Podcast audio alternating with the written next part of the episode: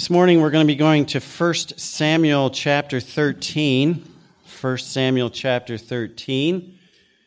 It's in the Old Testament. It's during the time of the judges and the first king of Israel, King Saul, is where we're going to be reading. 1 Samuel chapter 13.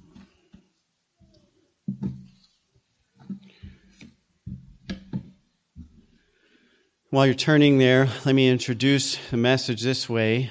Um, you're probably aware there's a very popular ideology that's being spread about, in, especially in entertainment circles, in conservative entertainment, and even in Christian circles, and it's this ideology of follow your heart. Follow your heart. You probably heard that. I mean, you can find that on Disney. You can find it in the American Girl products. My kids have experienced that. You can see it on Hallmark. It's all over the place. It's a popular ideology. Many Christians espouse that. Follow your heart. But the, that ideology is contrary to what we read in Scripture because we have many examples. We're going to look at one today in Saul of someone who followed their heart and not God's heart and didn't do what God wanted them to. And it didn't turn out well for Saul or for the people of Israel. And so we're reading here uh, God's rejection of King Saul. We're going to just start in chapter 13 of 1 Samuel. And we're going to read the first 14 verses as kind of an introduction to our uh, message this morning. And so, starting, starting in verse 1 in chapter 13 of 1 Samuel, the Bible says Saul reigned one year, and when he had reigned two years over Israel, Saul chose him 3,000 men of Israel whereof two thousand were with Saul in Michmash and Mount Bethel, and a thousand were with Jonathan in Gibeah of Benjamin, and the rest of the people he sent every man to his tent. And Jonathan smote the garrison of the Philistines that was in Geba, and the Philistines heard of it. And Saul blew the trumpet throughout all the land, saying, Let the Hebrews hear. And all Israel heard say that Saul had smitten the garrison of the Philistines, and that Israel also was had in abomination with the Philistines, and the people were called together after Saul to Gilgal. And the Philistines gathered themselves together to fight with Israel, 30,000 chariots, 6,000 horsemen, and people as the sand which is on the seashore in multitude. And they came up and pitched in Michmash, eastward from Bethaven. When the men of Israel saw that they were in a strait, for the people were distressed, then the people hid themselves in caves and in thickets and in rocks and in high places and in pits. And some of the Hebrews went over Jordan to the land of Gad and Gilead. As for Saul, he was yet in Gilgal, and all the people followed him trembling. And he tarried seven days, according to the time set that Samuel had appointed.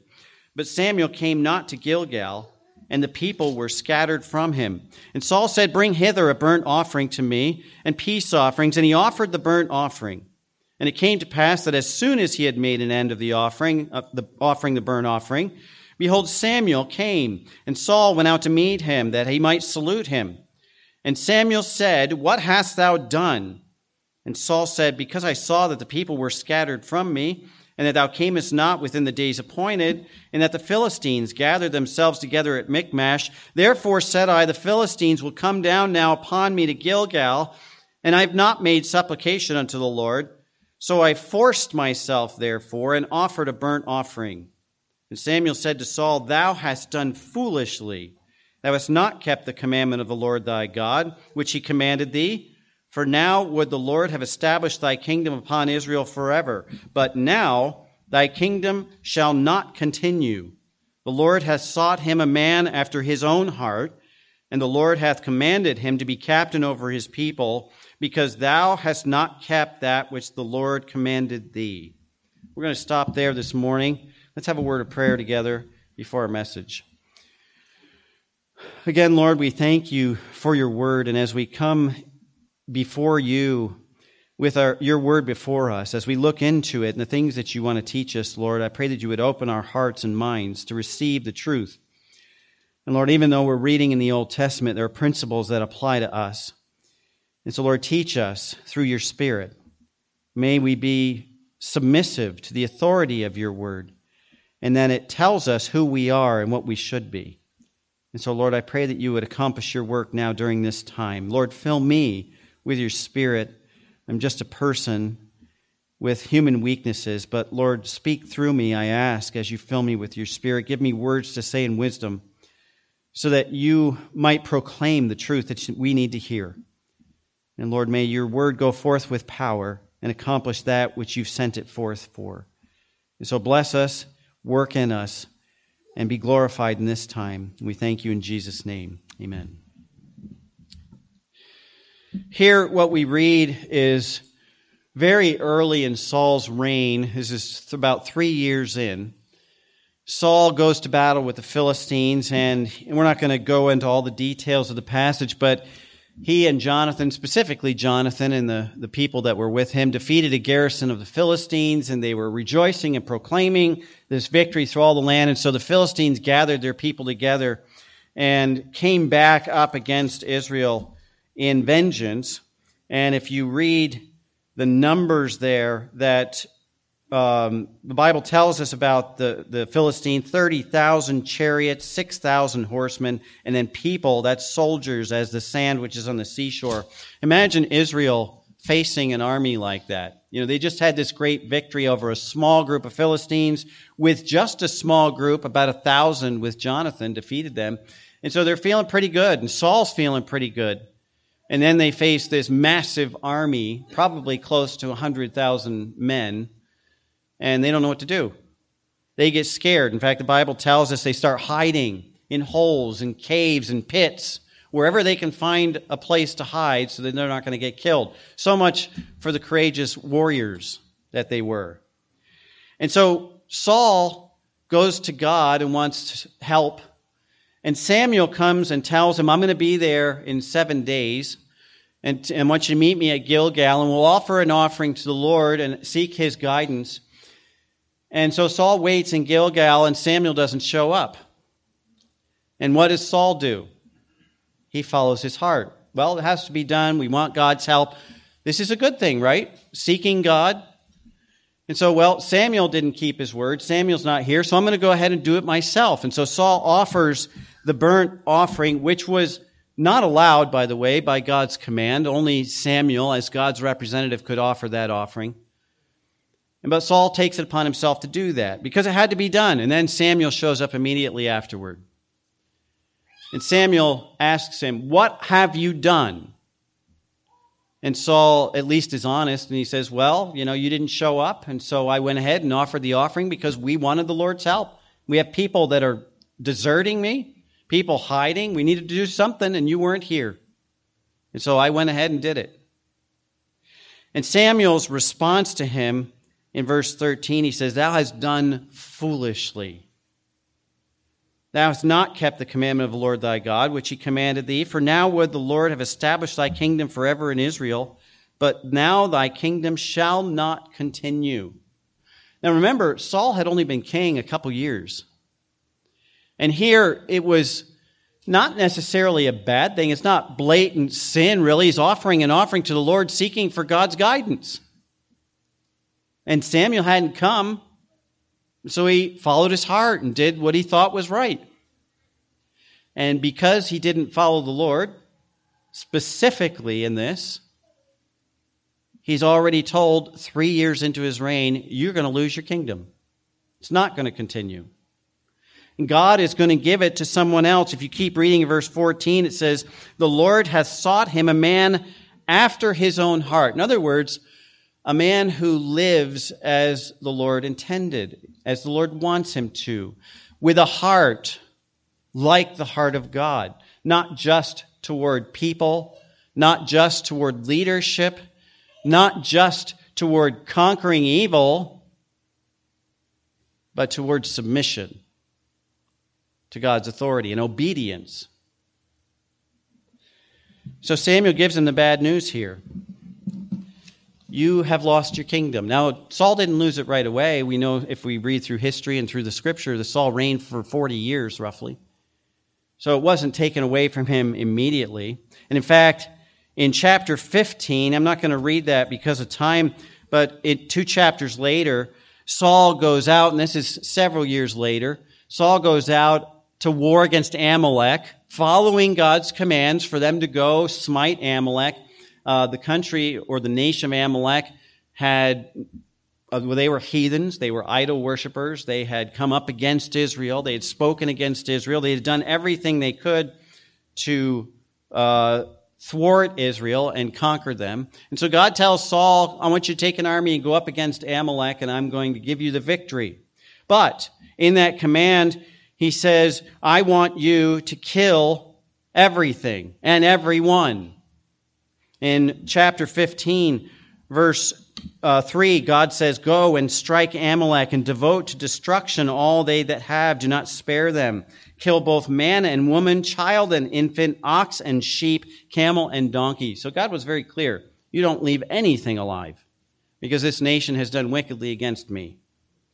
But Saul goes up against Amalek as God told him to, and they won. And yet, in that victory, it tells us that Saul spares the king Agag of Amalek and brings him back. And Saul and the people, it literally says, Saul and the people spare the best of the animals, and their intent was to bring the best animals back to worship the Lord, to offer as offerings to the Lord. Now, again, good intentions, right? I mean, we want to offer God offerings. We want to give Him a thanksgiving and praise for the victory that He's giving us. Look at these great animals. There's nothing wrong with them. We can take these back and offer them to God as a sacrifice. Wrong answer. They were following their heart again. And in chapter 15, verse 22, Samuel comes again to Saul and he says, What have you done? And Saul says, Well, we, you know, we brought King Agag back, but we obeyed God. We did everything that he told us to do, but the people wanted to bring back these animals. And, you know, that was a good thing, so we let the people bring back the animals to offer to God. And in verse 22, Samuel says, Hath the Lord as great delight in burnt offerings and sacrifices as in obeying the voice of the Lord? Behold, to obey is better than sacrifice, and to hearken than the fat of rams. For rebellion is as the sin of witchcraft, and stubbornness is as iniquity and idolatry. Because thou hast rejected the word of the Lord, he has also rejected you from being king. And so for the second time, because Saul does what he thinks is right, instead of following God's command, God tells him through Samuel, You have definitely lost your kingdom. I am going to separate you, not just you, but your entire family from this line of kingship in Israel. And the word that, Solomon, or that uh, Samuel uses, he says, not you haven't followed your heart, you haven't done kind of what was right. He calls it rebellion because he didn't do what God told him to do. In Acts chapter 13, Paul speaking to the Jews in Jerusalem, and he recounts this event and the one in chapter 13 that we read. And he says, and this is Paul speaking, afterward they desired a king, talking about Israel. And God gave them unto, unto them Saul, the son of Cis, a man of the tribe of Benjamin, by the space of 40 years. So we know Paul reigned 40 years. And then he says this, and when he had removed him, talking about God's taking Saul out of the kingship, he raised up unto them David to be their king, to whom also he gave testimony and said, I have found David the son of Jesse, a man after mine own heart, which shall fulfill all my will. Now, all of the stuff that we know about Saul gives us a perfect picture of what God doesn't want us to be. Everything we see in David, and I'm not saying David was perfect, but everything we see in David, God describes him as a man after God's own heart. And yet we know David committed adultery. We know David committed murder or had murder committed. He commissioned it. He lied on several occasions when he was running from Saul. But God calls him a man after God's own heart because David strove to do that which God commanded. And when he sinned against God, immediately he was repentant. And so that's the difference between Saul and David. And so in David, we have a picture of someone who God calls a man after God's own heart. And so the question for us as we look at these passages and others in Scripture is are we going to be like Saul and follow our hearts, good intentions? Or are we going to be uh, like David and obey God's commands, a man after God's own heart? We have to look at David a little bit. If we review David's life, remember he grew up as a shepherd. He was charged with watching the sheep of his family, and he spent a lot of time out in the fields learning to care and protect for the, the, sheep that were under him.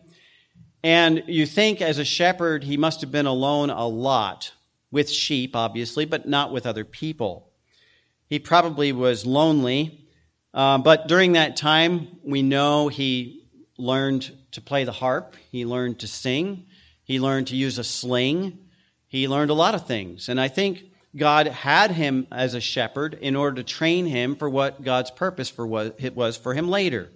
But I want you to think about those days out in the field. The only person he had to talk to was God. Now, he was familiar with God. He grew up learning about the Lord, he knew the Lord. And so he was a man of prayer. And if you read the Psalms, you can see that.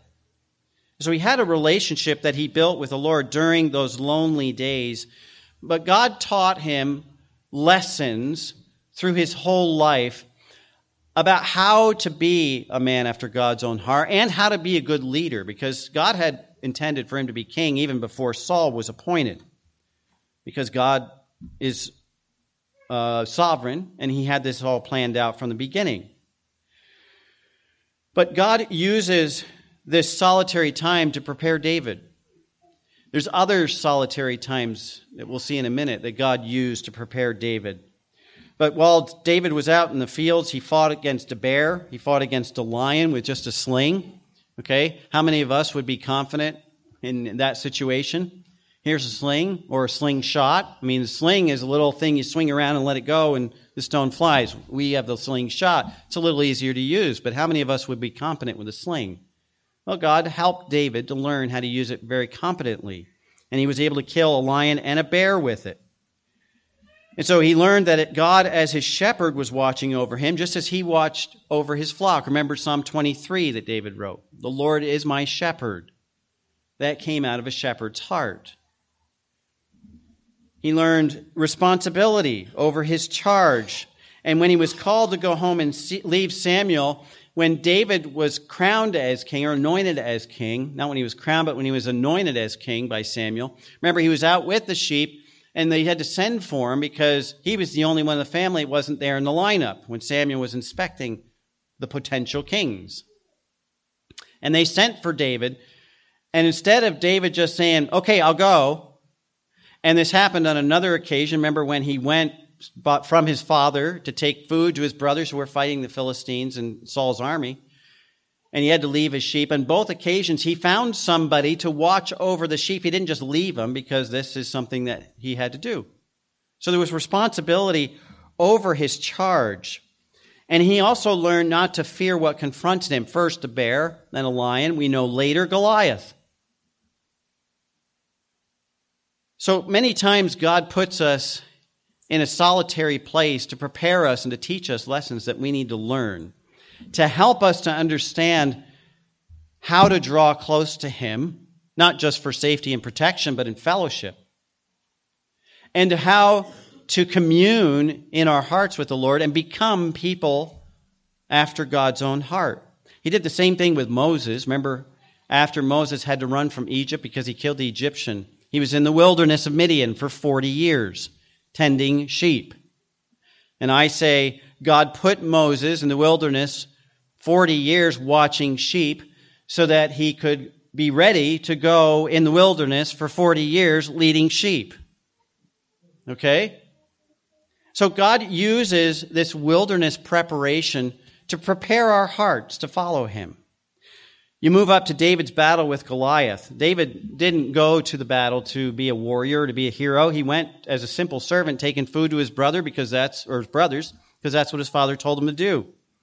And he was faithful in carrying out this little task that God gave him. Now, David didn't go there thinking, oh, I'm going to get to fight. I'm going to get to see everything. You know, he went there to carry out the responsibility that his father had given him. Faithful in little things. And then God gave him the opportunity to be faithful in much. And when he saw the entire army of Israel hiding, and here's the enemy of God standing out in the middle of the field, Goliath, he said, Isn't anybody going to fight this guy? Oh, look how tall he is. Oh, no. you know, and he's got brothers, and no, we're not going near him. David said, Well, somebody's got to do it. So I have the Lord with me. I've killed a bear. I've killed a, a lion. I'm going to go fight Goliath. Somebody's got to do it. And we know the story how God, in his strength, how David relying on God's strength, was able to kill the giant, not really even having any weapons of his own. Just one small stone is all it took.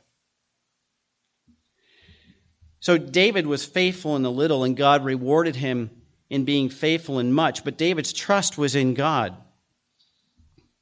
And when David went out to battle against Goliath, Remember what he said? Goliath taunted him, and David said, Thou comest to me with a sword and a spear and a shield, but I come to you in the name of the Lord of hosts, the God of the armies of Israel, whom thou hast defied.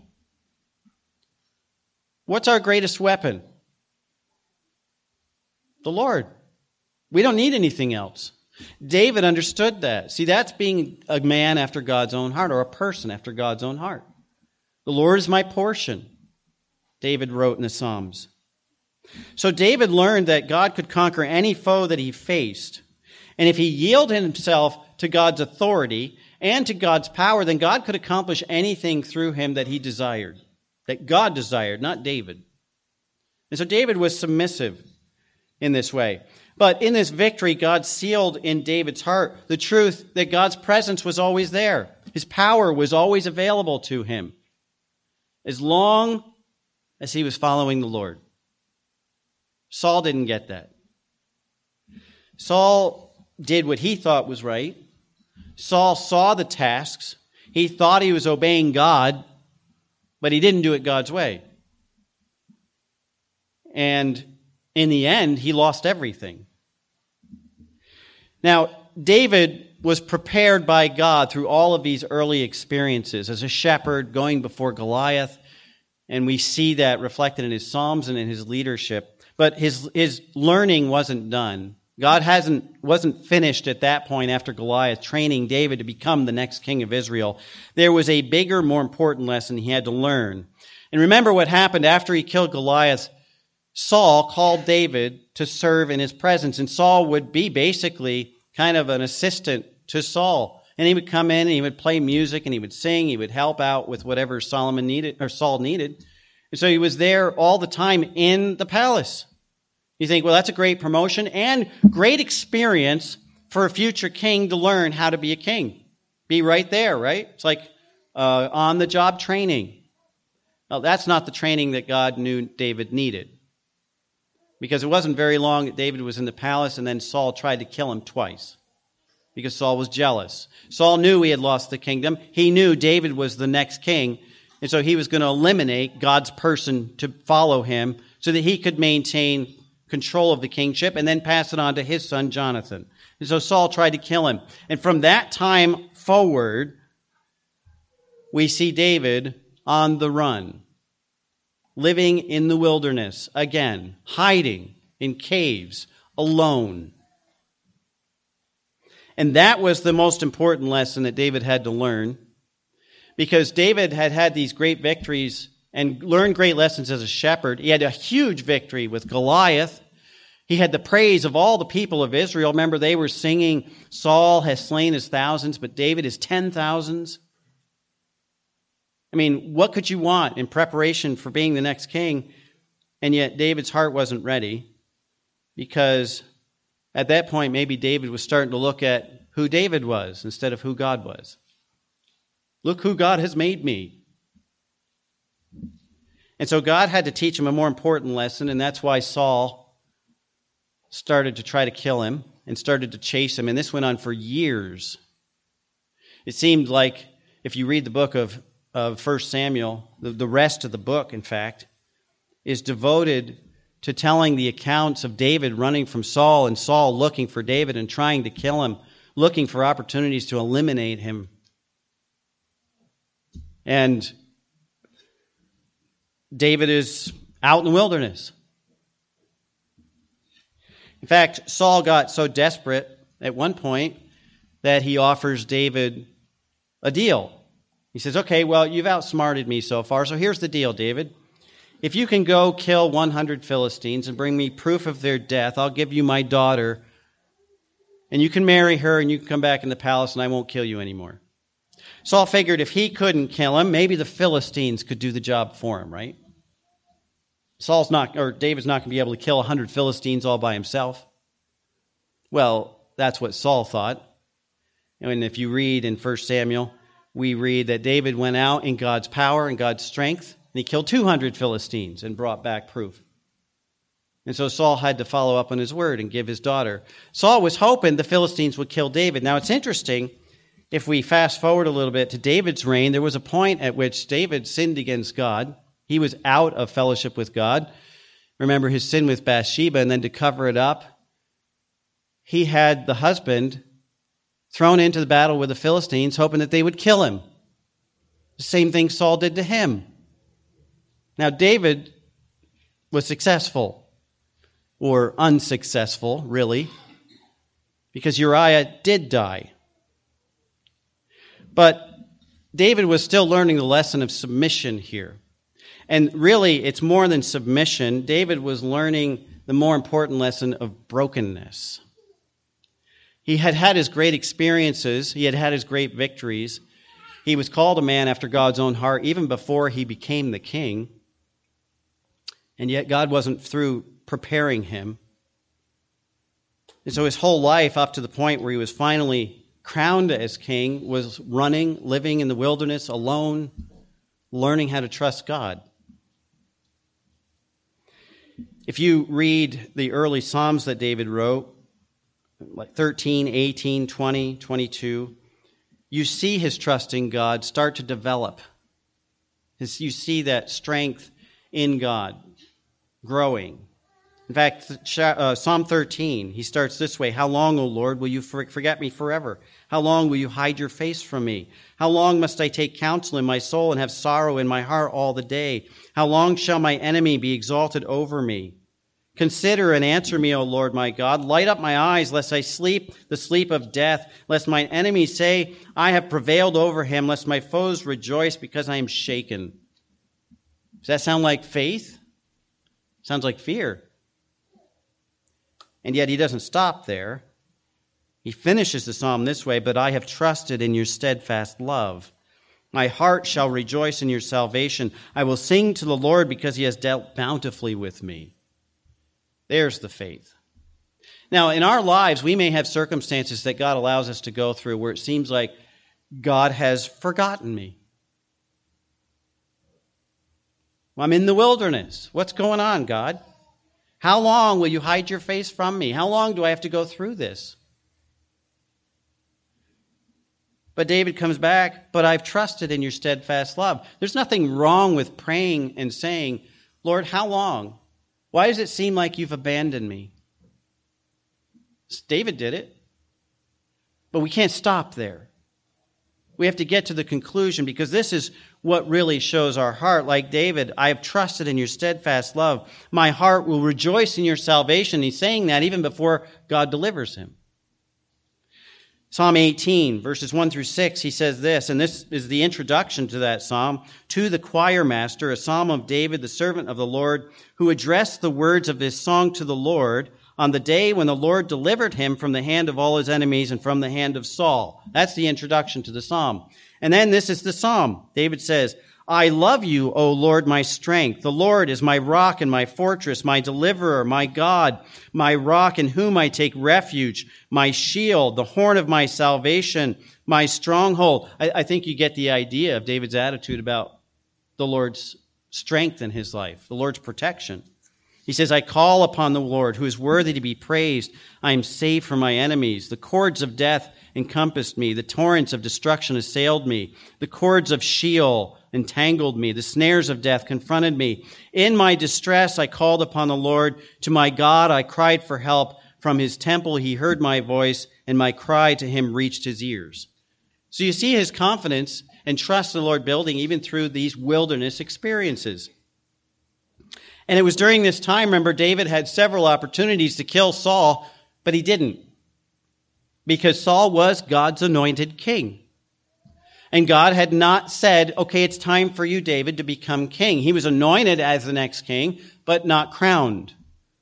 And so David wasn't going to take it upon himself and follow his heart and say, well, God has crowned me king. I could go ahead and kill Saul. Look, here's a perfect opportunity.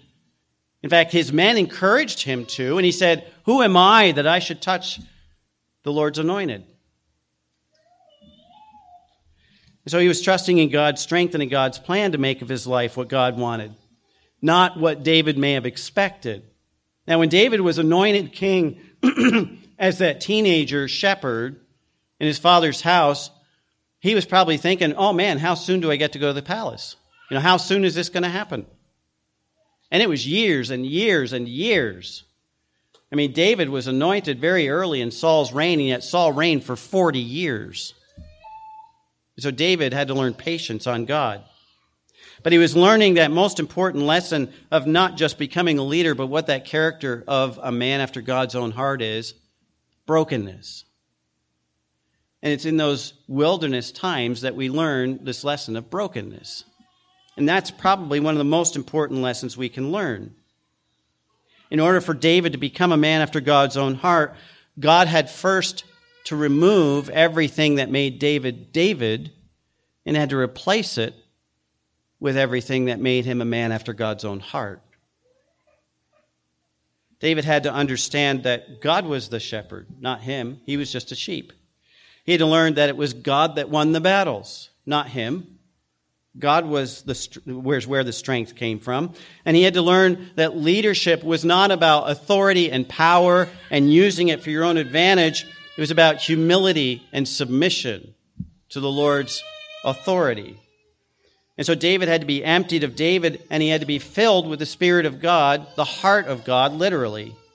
And so through this, God prepared David to lead his people. He prepared a shepherd after God's own heart to, to follow in Saul's place because Saul wasn't a man after God's own heart. Saul was a man after his own heart.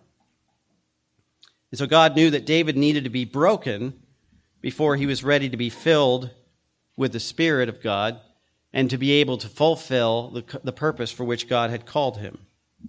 Now, David uh, became a great leader. We know that from Scripture, we know that from history. But it wasn't because of his skill, it wasn't because of his knowledge, it wasn't because of his education or his training or his upbringing. It was because he had been broken by God and he was submissive to God and was willing to let God make him what he needed to be. And that's why God called him a man after his own heart. It's no surprise that this same David wrote Psalm 34, and in verse 18, we read this The Lord is nigh unto them that are of a broken heart, and saveth such as be of a contrite spirit. We see that in David's life. Or after his sin with Bathsheba, David wrote this in Psalm 51 17 The sacrifices of God are a broken spirit, a broken and contrite heart, O God, thou wilt not despise. David learned the lesson. Even when he sinned, he realized that brokenness was what would bring him back into fellowship with the Lord. So David learned to be a man after God's own heart. You first have to be broken. Now, I know a little bit about this because God had to teach me many lessons about depending on Him and learning to trust Him no matter what the circumstances might be. We all probably have gone through our wilderness times, but God had to break my pride my stubborn independence before he could use me in his plan, just like David. I didn't have to go through the same experiences where people were trying to kill me, but God put a, me through the wilderness because he was preparing me to be where I am today. I wouldn't be a pastor if God hadn't first broken me. And I'll admit, there were a lot of things God had to remove from my life in order for me to be submissive to the point where I was ready to serve him in whatever he called me to. Very, probably the first 30 to 35 years of my life, I had several people telling me, you should really consider going into the ministry, even in college. And I would say, no, that's not God's plan for me. No, God's called me to be a teacher. I love teaching, but I'm not, I'll never be a pastor. I can't tell you how many times I've said, I'll never be a pastor. Well, there is a great lesson. Never tell God never. Okay? He has a good plan for you. It may not be what you expect. But we first have to be broken so that we can accept what God wants for us. And He had to break me. And He has to break you. The question for us is this How are you responding to God's working in your life as He prepares you to fulfill His plan? God wants to break us, not for our suffering, not because He doesn't love us, but He wants to break us from ourselves and from following our own heart so that we, be, we can become people of His own heart. But brokenness is a prerequisite to that. God uses those hard circumstances in your life, those wilderness experiences, to teach you the lessons that David learned. And it wasn't about being a great leader, it wasn't about having great victories, it wasn't about being a great singer or having great skills. It was about learning to trust Him in every situation, regardless of what the outcome looks like to you. It was to lean on God for strength, like Paul had to learn. When he begged God three times, three different times, to remove the thorn in his flesh, and God said, No, you're going to have that because my strength is made perfect in your weakness. We have to learn that it's only through God's strength that we can gain victory. It's not because of us, not because of our skill or our knowledge, our experience It's because of God's presence and God's power. And we have to learn that God wants to use those who are willing to do things God's way. Not what we think is best, not what makes sense to me, not what might seem right, but what did God say? This morning in Sunday school, we had a lesson on light. Jesus is the light, First John tells us. And the light shine, has shined into our hearts and we live, if we are truly believers, then we will live in that light. Now, we're not perfect. We step outside of that light and sin. But that's why he says if you're, if you sin, you can come to him in confession and God is faithful to forgive you. But we live in that light, and that light is what shows us the direction that we need to go. It shows us the direction and the steps that we need to take. And living in light means that we look at God's Word and we study God's Word and we're submissive to God's Word in directing and guiding everything in our lives, not just the important things. When Saul made that sacrifice, in his mind, that was a good thing. It needed to be done. God told us we need to sacrifice. We need to seek Him. I'm seeking Him. But he didn't do it God's way. And so the question is, are we willing to let God break us and bring us down into that attitude of submission and humility so that He can teach us how He really wants us to live, how to really be people after God's own heart. Now, there may have been times in your life when you've gone through extreme wilderness experiences. You may be going through it now. I don't know. But it's not because God has forgotten you. God doesn't forget us. In fact, God is paying attention to every detail of what's happening in your life right now. And everything that's happening is for a reason. Because God wants us to be broken people. Because until He breaks us, He can't make us what we should be. We're all going to face those difficult circumstances. We can look at our government. We can look at our society. We can look at culture. We can look at religion. There's not a whole lot of good there. There's not a whole lot of hope. That's why we need to look to God. And so God will break our old habits of trusting in ourselves or trusting in the government or trusting in leaders or trusting in the church so that we can learn to trust Him. But we have to go through the wilderness to get there. You may be facing trouble or difficult times in finances, health, family problems, work conflicts. I don't know. God knows. And it might seem like some days you know, God wants us to get up and run around like chickens with our head cut off, not accomplishing anything, but just trying to, you know, survive for the day. Well, that's not his purpose. His purpose is for us, for us to realize that we can't survive without him. We need him. That's what he taught David. And he teaches us how much we need him in those times when we are broken, in the wilderness experiences of our lives. And just like David, we need to remember and learn, not just remember, but learn so that we live it, that God's always in control. Imagine what David thought after he's anointed king and then he's having the current king trying to kill him for years, running, hiding in caves alone. He eventually had 400 men that joined him, but they were the outcasts of society. They were, uh, you know, uh, escaped prisoners, convicts. I mean, think about that. That was his band of jolly men. That's not, I think, who he thought he would spend his time with growing up. And yet God had a purpose for that. But God's still in control. We need to learn that. We need to learn that our strength is found in God, that God will provide all our needs, regardless of what it looks like in the bank account or in the pantry. And whatever it is that we're going through right now and whatever we face in the future is part of God's plan for you. And it's not just God's plan, it's God's good and perfect plan. And our response shouldn't be, God, I don't understand. God, why are you doing this? God, I don't want it to be this way. God, get me through this as fast as possible. Our response should be, Lord, break me and help me see what you're doing. And that's all that matters. Make me what I need to become.